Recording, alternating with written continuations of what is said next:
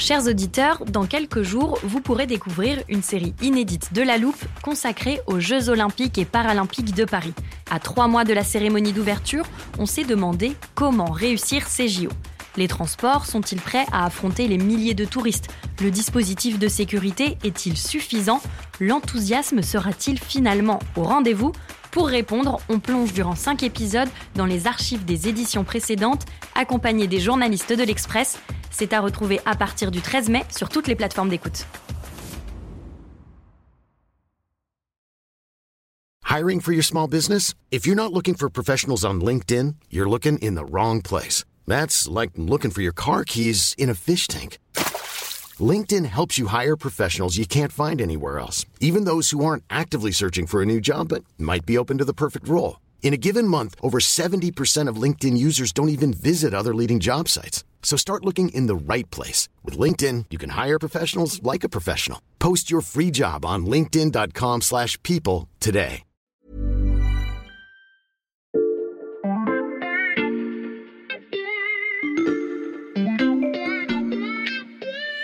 Salut, c'est Xavier Yvon. Cette semaine, dans la loupe, je vous propose de découvrir ou redécouvrir une sélection d'enquêtes de l'Express qui ont marqué l'actualité ces derniers mois. Bonne écoute Depuis un an et le début de l'invasion de l'Ukraine par la Russie, il y a des interrogations qui reviennent régulièrement. Quelle attitude adopter face à Vladimir Poutine? Comment continuer d'aider l'Ukraine? Est-ce qu'on peut imaginer une fin au conflit? Et dès les premiers instants de la guerre, une autre question est apparue. Est-ce que l'armée française est toujours adaptée si jamais on devait faire face à un conflit majeur Nos forces armées sont-elles vraiment capables, par exemple, de mener aujourd'hui une guerre? L'armée française se prépare-t-elle à la guerre en ce moment? Une question qu'on s'est aussi souvent posée à la loupe, que ce soit dans des épisodes consacrés à la défense européenne, au risque de cyberattaque ou encore à la qualité de nos espions. Mais vous vous rappelez peut-être d'un épisode en particulier qui commençait dans les toilettes du porte-avions Charles de Gaulle et faisait l'inventaire des problèmes d'équipement et de vétusté de notre armée. Cette enquête, c'est Étienne Girard et Alexandra Saviana du service Société de l'Express qui l'avaient menée. J'ai préparé un extrait dans lequel il nous avait dit ceci. On va devoir faire un choix de où on investit. Ce choix, il dépend des menaces auxquelles la France et l'armée sont confrontées. Faire un choix en fonction des menaces. Alors, nos deux journalistes sont allés encore plus loin dans leur investigation et ils se sont justement penchés sur ces menaces. Pour ça, ils se sont intéressés au pire scénario possible pour l'armée française. Cette fois-ci, on ne parle pas des latrines du Charles de Gaulle délabrées, mais du porte-avions coulé en mer de Chine, d'affrontements avec la Russie dans un pays balte ou d'une nouvelle menace djihadiste. Et si ces scénarios sont hypothétiques, les menaces, elles, sont très sérieuses.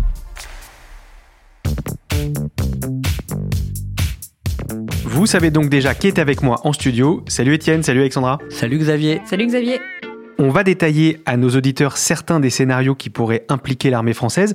Mais avant ça, je voudrais qu'on explique votre démarche. Comment ont été élaborées ces situations? En fait, avec la loi de programmation militaire qui sera débattue prochainement au Parlement, Mhm. on a appris que le ministère des Armées a demandé aux états-majors de travailler sur les menaces qui guettent la France et donc concrètement sur les scénarios catastrophes qui pourraient guetter notre pays dans le pire des cas d'ici à 2030. Mhm. Ces scénarios, ils sont classifiés, secret défense. Euh, on n'a pas pu y avoir accès en tant que tel, mais on a décidé, nous, de notre côté, en toute indépendance, de demander à une quarantaine d'experts, Mhm. des diplomates, des chercheurs, des généraux, d'anciens cadres de la DGSE, le service secret français, Mhm. de nous expliquer ce que seraient pour eux les menaces qui guettent la France d'ici à 2030.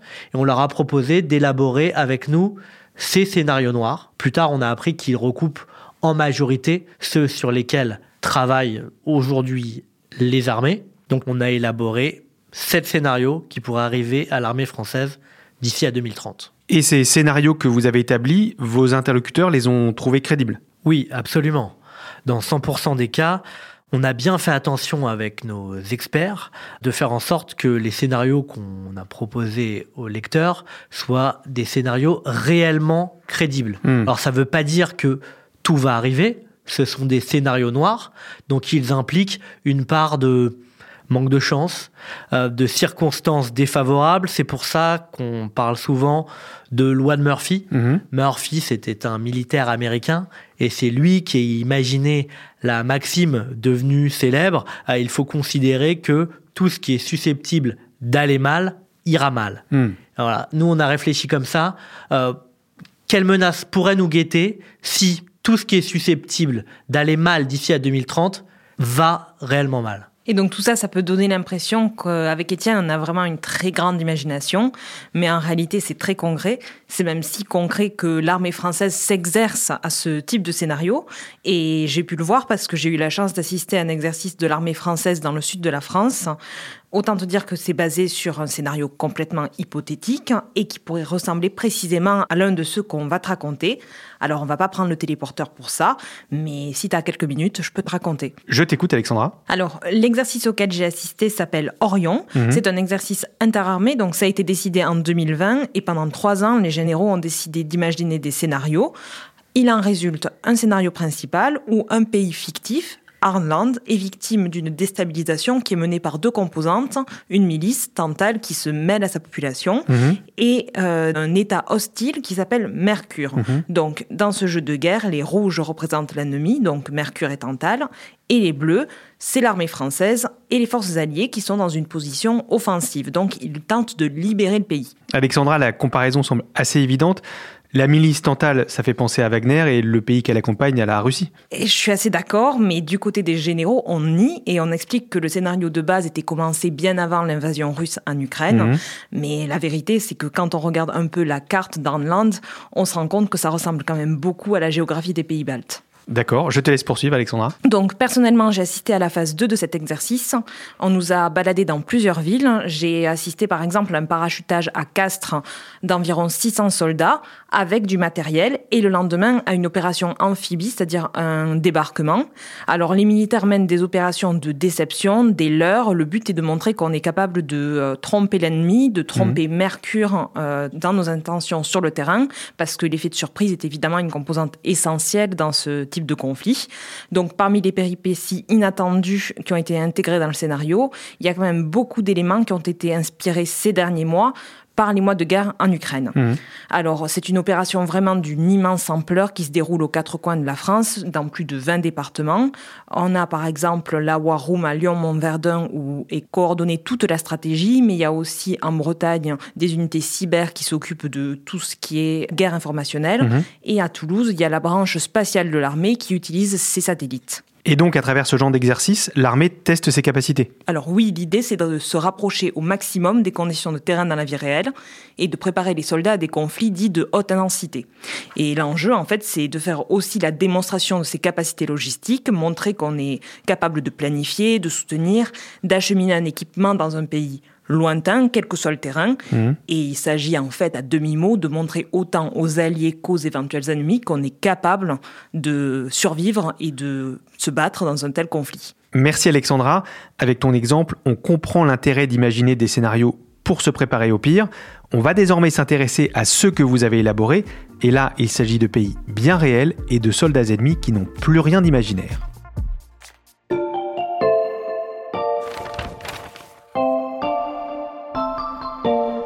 Je vois que vous êtes venu avec une carte. J'imagine que ce sont les différentes zones pour les sept scénarios que vous avez échafaudés. Précisément. Alors on s'est inspiré des belles cartes que t'apportent souvent les journalistes du service Monde et on s'est aussi permis de regrouper nos hypothèses dans deux catégories. La première, ce sont les conflits qui impliquent l'OTAN ou d'autres alliés de la France. Mhm. Donc on va commencer par un scénario qui implique ce qui est aujourd'hui la menace numéro un. La Russie. Exactement, Xavier. Et dans ce cas, le scénario d'un conflit au niveau des pays baltes est privilégié. Mhm. C'est la punaise justifie sur notre carte. Ouais, je vois. Les pays baltes, en fait, c'est un point faible de l'OTAN pour trois raisons.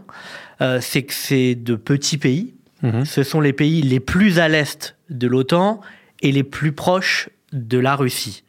Donc l'envahissement serait très rapide. On est très rapidement à la capitale. euh, Et si les Russes voulaient de nouveau marquer un grand coup, ce serait sans doute là, disent nos experts. Mhm. La situation qu'on a imaginée, elle se passe en 2026. Dans ce scénario, le conflit avec l'Ukraine est toujours en cours et la situation est enlisée. Là, tu vas avoir une impression de déjà vu, Xavier. D'accord. Le 15 mars 2026, Vladimir Poutine condamne la répression de la minorité russophone en Estonie. C'est la première étape. Et le soir même, des chars, des avions russes pénètrent en territoire estonien. Les forces alliées bloquent l'avancée vers Tallinn, mais l'avantage est pour les Russes géographiquement, car ils disposent de l'enclave de Kaliningrad, qui est à l'ouest de la Lituanie et qui empêche les navires alliés de débarquer en Estonie, menace de tirer des missiles, mais aussi du corridor de Zuvalki, qui se trouve en Lituanie, et qu'ils ont la possibilité de fermer très rapidement. Ça a une conséquence concrète très importante, c'est que les forces alliées ont beaucoup plus de mal à débarquer en Estonie par la terre également. Oui, le corridor de Zuwalki, on y avait déjà consacré tout un épisode de la loupe. C'est un point stratégique important, effectivement facile à bloquer pour la Russie. Je vous laisse poursuivre. Dans notre scénario, cinq militaires français sont tués dans les premiers combats. Mhm. Alors, l'article 5 de l'OTAN, celui qui permet l'assistance à un pays membre en cas d'attaque, Mhm. est immédiatement déclenché, invoqué. Mais les États-Unis indiquent par la voix de leur nouveau président républicain, imagine par exemple un Ron DeSantis, Mhm. l'actuel gouverneur de Floride, qui est fidèle à la ligne isolationniste de Donald Trump, Mhm. dit qu'ils n'interviendront pas. Mhm. Donc, les États-Unis sont hors jeu. Et ça, c'est un enseignement important de toutes nos hypothèses. On nous a dit que les États-Unis qui se retirent, c'est le vrai scénario noir pour l'Europe et pour l'armée française. Mhm. Parce qu'en l'absence des Américains, ce sont les Français qui mènent la coalition alliée. Tu as dit un enseignement important. Quels sont les autres à retenir de ce scénario? La grande force des Russes par rapport aux Occidentaux, Mhm. elle est très spécifique, elle est psychologique, c'est que eux peuvent supporter énormément de pertes humaines, on le voit en Ukraine, Mhm. sans que l'adhésion de la population au pouvoir ne s'érode. Ça, c'est pas du tout vrai côté occidental. Les généraux qu'on a interrogés, eux, ils imaginent que à partir du moment où côté occidental et spécifiquement côté français, on commencera à devoir supporter bah, plus d'une centaine de morts, il y aura un débat dans la société civile avec des demandes de retrait. Mm. Et ça, ça crée un avantage comparatif facile à comprendre pour les Russes. La question qui revient dans beaucoup de nos scénarios, ici dans le scénario russe, qui est prêt à mourir pour les pays baltes? On peut passer au scénario suivant, Xavier. Et je vois une punaise sur la carte qui est en Turquie. Vous nous détaillez cette hypothèse? Alors, elle n'est pas considérée comme farfelue, elle est même vue comme crédible, car Erdogan est considéré comme un dirigeant assez instable, qui, à l'image de Vladimir Poutine, a une vraie volonté de puissance. Et donc, que fait le président turc dans votre scénario? Alors là, on a imaginé être en 2028. Les Turcs débarquent en Grèce sur des petites îles qui s'appellent les îles Imia, des sortes de rochers esselés perdus en Méditerranée. Et euh, le président Erdogan revendique que la Turquie reprend ce qui lui appartient en mettant pied à terre sur ces îlots. C'est un scénario réaliste car il y a un vrai ressentiment très enraciné de la Turquie envers la Grèce. Face à cette attaque, la Grèce invoque l'article 5 de l'OTAN, encore lui, mais le problème c'est que cette fois, dans l'OTAN, il y a aussi la Turquie. Hmm. Donc il y a une vraie déstabilisation de l'alliance et à nouveau, les États-Unis font le choix de ne pas intervenir et encore une fois, la France doit prendre ses responsabilités. Parce que dans cette hypothèse, la France n'est pas seulement un pays de l'Alliance, un pays de l'OTAN. Elle a aussi des accords de défense avec Athènes et le traité de Lisbonne qui lie les pays de l'Union européenne dit aussi qu'en cas d'agression d'un pays membre de l'UE, il faut intervenir. Et quelle est l'issue de ce conflit dans votre scénario? Dans ce scénario, c'est la France qui dirige une coalition Mhm. de plusieurs pays pour porter assistance à la Grèce contre la Turquie. Ce que nous ont dit les militaires que nous avons interrogés, c'est que ce sera un conflit compliqué, une bataille aéronavale en mer Égée face à une puissance, la Turquie, dont l'armée est efficace. Donc ce sera un scénario avec beaucoup de pertes. On est plus fort, Mhm. nous disent un certain nombre de généraux, mais on ne les écrase pas non plus. Diplomatiquement, ce serait de surcroît le scénario le plus délicat, car on voit bien qu'avec un conflit entre deux pays de l'OTAN, l'OTAN serait totalement démonétisée. Hmm. Ce que me dit un militaire en off, c'est que ce serait la fin de l'OTAN. Certains pensent d'ailleurs que la France, dans ce scénario-là, n'interviendrait pas.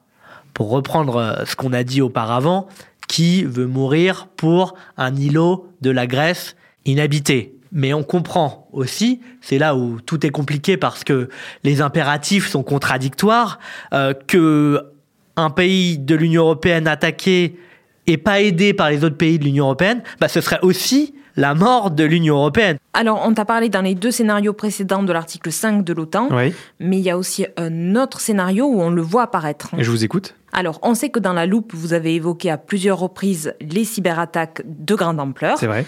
Et ça fait aussi partie de nos scénarios. C'est la punaise qui est plantée au niveau de Paris. Mhm. Donc, c'est une immense cyberattaque qui paralyse toute la capitale. Il y a des cibles diverses. Ça concerne autant les hôpitaux que les commerces et les hôtels, ou bien des infrastructures critiques d'énergie et d'eau. Et donc la France invoquerait l'article 5 de l'OTAN dans ce cas-là. Ben, c'est justement là que c'est compliqué, parce que dans notre scénario, il n'y a pas de revendication, même si on sait que deux pays sont capables de mener ces attaques en question, c'est-à-dire la Chine et la Russie. Elles ne le signeraient pas, elles n'avoueraient pas et ne revendiqueraient pas qu'elles sont responsables d'avoir fait autant de morts et de blessés dans la capitale française. Donc, il serait très difficile pour la France d'invoquer l'article 5 et on serait dans une sorte de statu quo étrange où la France serait un peu paralysée. Je vous avoue que vos scénarios sont pas très rassurants et j'ai bien noté qu'il en restait encore 4. Ouais, et le point commun de ces quatre derniers scénarios, c'est qu'ils reposent sur des faiblesses de la France qu'on peut déjà observer aujourd'hui.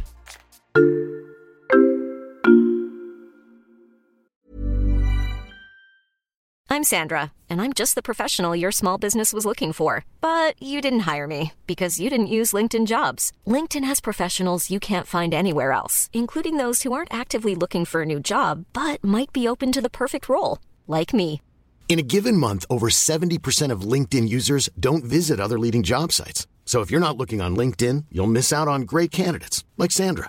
Start hiring professionals like a professional. Post your free job on linkedin.com/people today.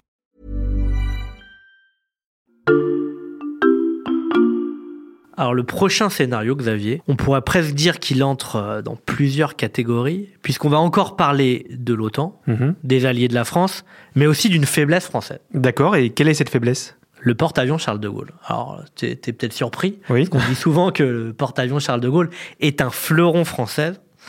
Mais pour que tu comprennes, on va te raconter et te détailler un peu notre scénario hypothétique. Et sur votre carte, Étienne, c'est quelle punaise? Alors c'est celle-là qui est juste à côté de la Chine. Ok. On s'imagine en 2026. On est dans une situation de conflit entre la Chine et Taïwan. En un éclair, la Chine place des frégates autour de Taïwan. Les États-Unis répondent immédiatement. Ils placent des bateaux et un porte-avions vers la mer de Chine. Mhm. Très vite, on assiste à une escalade, des échanges de tirs de missiles. Les États-Unis s'activent alors pour former une coalition afin de défendre Taïwan. La France est interrogée. Il y a quelques hésitations. Qui veut mourir Pour pour, Taïwan Taïwan? Toujours le même principe. Mais les liens forts entre les États-Unis et la France poussent notre pays à s'engager dans la coalition en faveur de la défense de Taïwan. On est dans la zone Indo-Pacifique, qui reste une zone d'intérêt de la France. Mhm. Beaucoup de militaires pensent qu'il serait logique que le porte-avions Charles de Gaulle embarque en direction de l'océan Indien. Alors c'est là qu'il y a un désaccord entre les experts.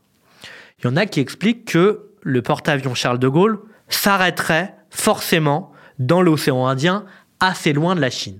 Et il y en a qui expliquent qu'il faut que le porte-avions Charles de Gaulle embarque même vers la mer de Chine, sauf que ce qui se passe à ce moment-là, c'est que le porte-avions Charles de Gaulle, il est visé par des missiles hypersoniques de la Chine. Des missiles hypersoniques. Oui, ces missiles, ils sont aujourd'hui à l'état d'essai. Mhm. On estime que dans quelques années, ils seront vraiment utilisables dans un conflit militaire.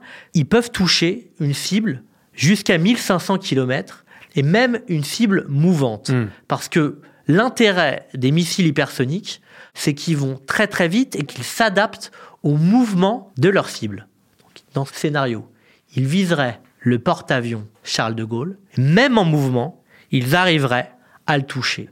Évidemment, ça causerait plusieurs morts.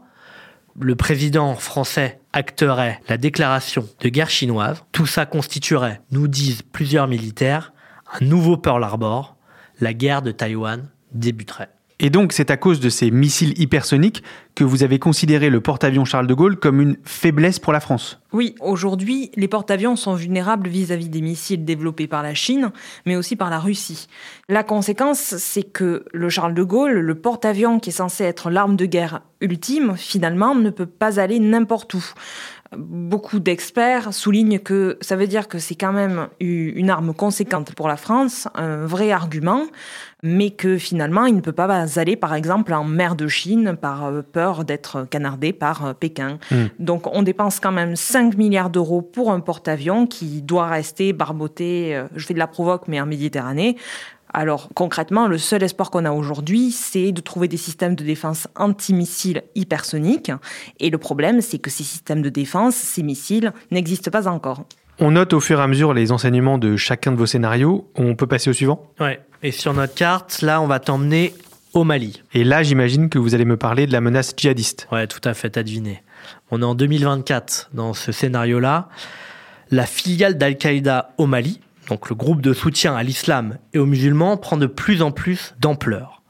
On imagine que ce groupe prend Kati, la ville de garnison où réside le président de la junte malienne. Sitôt cela fait, le groupe file vers Bamako. La capitale. Voilà. Le pouvoir malien, très anti-français comme on le sait depuis le coup d'État de 2020, se refuse à demander de l'aide comme avait fait son lointain prédécesseur. Résultat, Bamako tombe et le groupe de soutien à l'islam et aux musulmans proclame le califat du Mali, voue une malédiction à l'Occident et demande de poursuivre le djihad. Donc tu l'as compris, la faiblesse sur laquelle s'appuie ce scénario, c'est le sentiment anti-français qui est déjà présent aujourd'hui sur le continent africain. Oui, et on a d'ailleurs déjà expliqué dans un épisode de La Loupe comment la France avait perdu pied en Afrique. Je conseille à nos auditeurs d'aller l'écouter après celui-ci pour qu'ils se rendent compte que vos scénarios s'appuient sur des tendances bien réelles. Et ça ne s'arrête pas là, mhm. parce que les risques de ce scénario, c'est une déstabilisation qui prospère sur tout le continent, donc au Mali, mais pas seulement, dans les pays adjacents comme le Sénégal, la Côte d'Ivoire ou encore le Niger. Mhm au final, on aurait un sanctuaire djihadiste en Afrique, comme ça a été le cas pour Daesh. En Syrie et en Irak. Exactement. Donc, auquel cas, nos pays amis pourraient nous demander de sécuriser leur pays. Mmh. Mais il y a aussi un autre risque, c'est le risque migratoire qui a été pointé par un général qu'on a interrogé. Il nous a expliqué que, comme en 2015, des terroristes pourraient se cacher parmi les réfugiés mmh. pour commettre des attentats. Donc, même si c'est un scénario très probable, il faut faire attention à ne pas le surestimer selon certains, parce qu'il a une limite. C'est quand même la faiblesse des moyens du groupe de soutien à l'islam et aux musulmans qui ne peut peut-être pas parvenir à autant conquérir de territoire. Je vois sur votre carte qu'il nous reste encore deux scénarios, toujours en Afrique, un en Algérie et l'autre à Madagascar. Oui, on va te les résumer rapidement. Dans mhm. les deux cas, ces scénarios reposent sur des relations compliquées avec la France et quelque part sur la question décoloniale hmm. dont va se servir un potentiel ennemi. En Algérie, ça pourrait être la Russie, et dans le cas de Madagascar, ce pourrait être la Chine, qui est déjà, à l'heure où l'on parle, le partenaire principal de l'île africaine. Hmm.